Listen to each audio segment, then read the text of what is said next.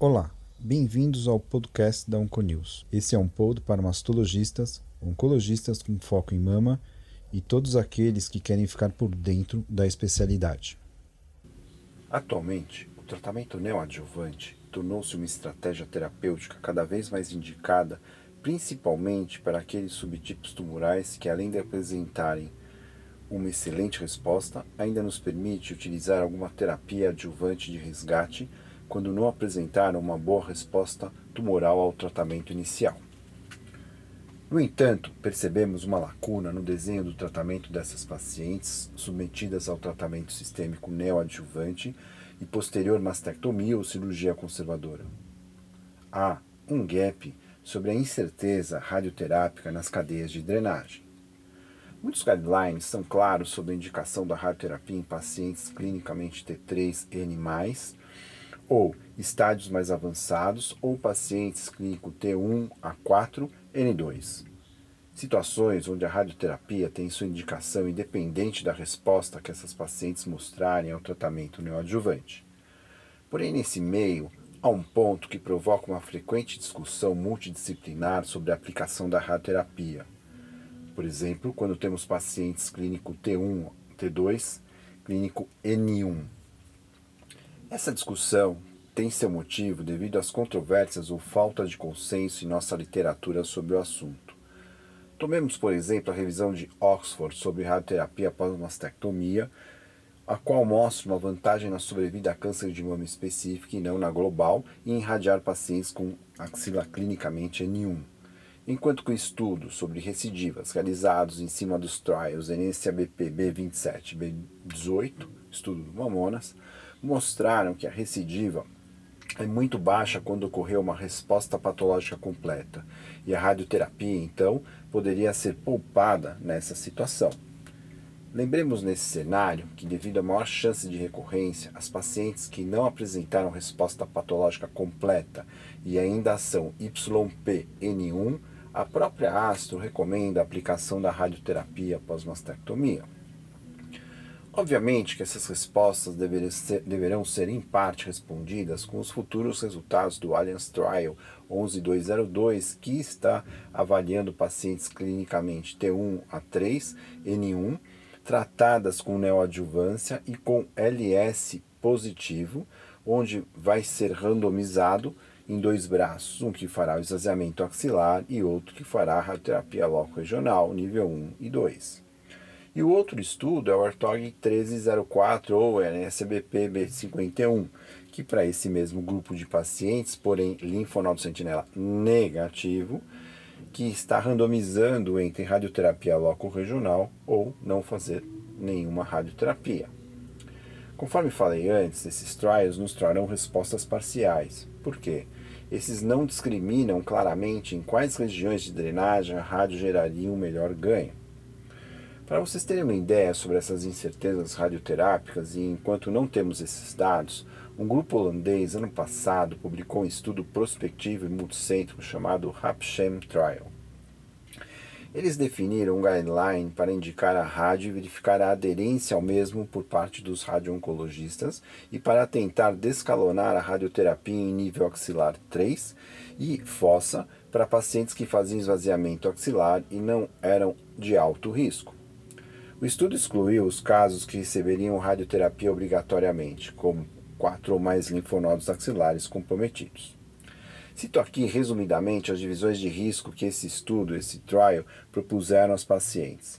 Eles dividiram as pacientes em 3 grupos de risco. O grupo baixo risco, que seriam as pacientes YPN0, que receberiam radioterapia se cirurgia conservadora ou não receberiam radioterapia se mastectomia. Um grupo de intermediário risco, que era o YPN1, que receberia radioterapia em plastrão ou em caso de cirurgia conservadora sobre a mama, e o grupo de alto risco, que é o YPN2, que receberiam radioterapia sobre a mama ou área da mastectomia e também sobre as cadeias de drenagem. Em um total de cerca de 850 pacientes, eles viram que não houve uma uniformidade entre as indicações do tratamento radioterápico entre os radio-oncologistas. Cerca de 10% das pacientes receberam menos tratamento radioterápico pré-definido e cerca de 25% das pacientes receberam um tratamento radioterápico muito mais excessivo. E entre essas, as pacientes classificadas como risco intermediário foram as que mais receberam tratamentos desalinhados. Bem, após essa minha introdução, aproveitarei para apresentar para vocês um estudo italiano liderado pelo time de radioterapia do IOU, recém-publicado na Radiotherapy and Oncology, chamado Preditores de Positividade Axilar em linfonodos não sentinelas em pacientes com câncer de mama com linfonodo sentinela positivo após neoadjuvância. Estudo proposto tentando decifrar melhor situações onde pacientes que negativaram clinicamente a axila após a neoadjuvância, mas que, no entanto, o linfonodo sentinela veio francamente positivo e o cirurgião omitiu o esvaziamento axilar. Situação essa desafiadora para o radiooncologista sobre a indicação da radioterapia, pensando na positividade dos linfonodos não sentinelas.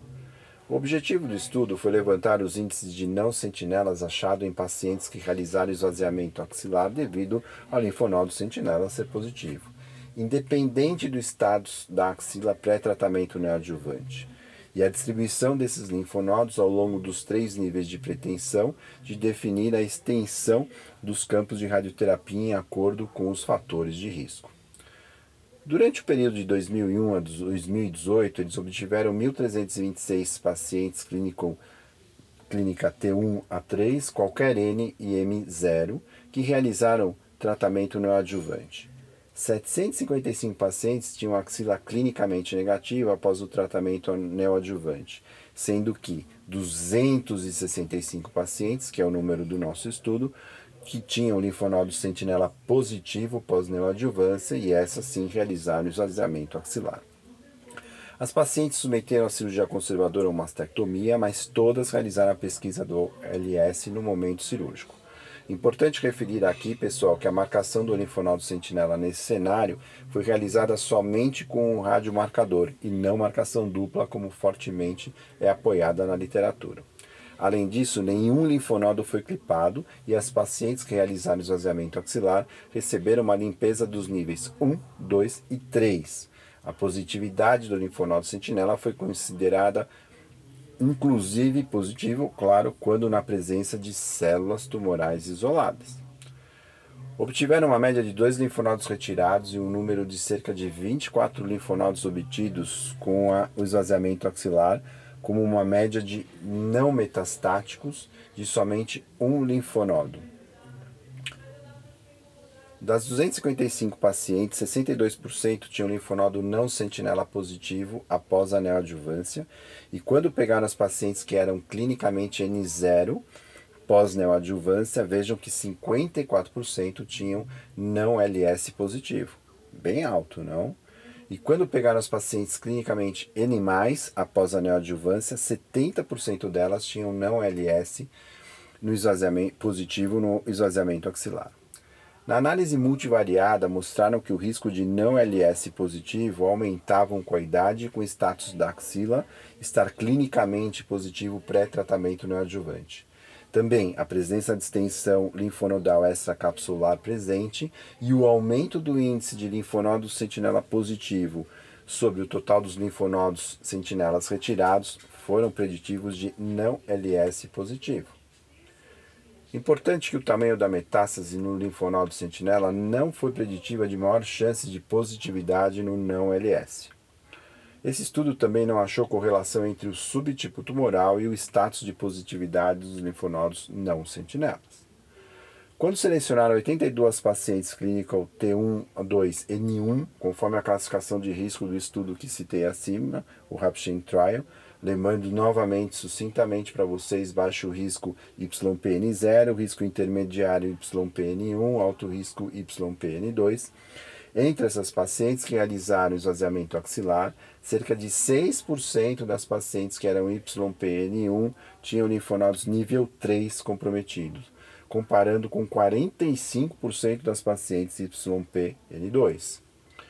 Quando estabeleceram o risco do nível 3 comprometido somente sobre a análise dos sentinelas, obtiveram que cerca de 30% das pacientes LS YPN2 tinham não LS positivo. E saindo do objeto do estudo, quando incluíram as pacientes clínicas T3N1, como por exemplo o Trial Alliance incluiu, viram que cerca de 36% das mesmas tinham não LS comprometido em nível 3. Ainda notificaram que as pacientes que tinham níveis 1 e 2 livres, cerca de 90% delas tinham o nível 3 também livre. Bom, pessoal, se formos para Sangala em 2019, veremos uma certa unanimidade entre os cirurgiões na indicação de esvaziamento axilar quando LS positivo pós-neoadjuvância. Os estudos de cirurgia upfront, como Amaros e Z11, mostraram que cerca de 70% das pacientes não tinham meta em não LS quando até 2 linfonodos eram positivos, o que sugeriu que o tratamento sistêmico e radioterápico resolveu a situação dos cerca de 30% que tinham não LS positivo. Porém, essa discussão não pode ser transposta para o cenário da neoadjuvância. Eu já até citei e referenciei isso para vocês no estudo retrospectivo publicado pelo grupo do Michigan ano passado, mostrando que a extrapolação do Amaros para esse cenário mostrava um pior desfecho prognóstico em relação às pacientes que realizavam esvaziamento axilar. Esse estudo, o qual apresentei agora, italiano, também mostra que após a neoadjuvância, o montante de doença residual axilar, além de maior, tem um significado diferente do que no cenário de cirurgia upfront.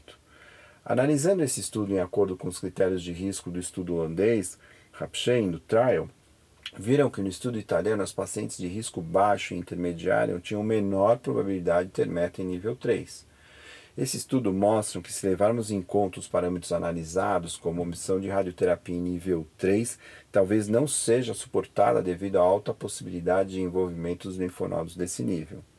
Esse estudo ainda mostra que o envolvimento de não LS seguido de um LS positivo pós-neoadjuvância é praticamente o dobro do observado no cenário de cirurgia upfront, o que justifica a intervenção axilar. Os índices de não LS positivo são muito altos quando o LS é positivo.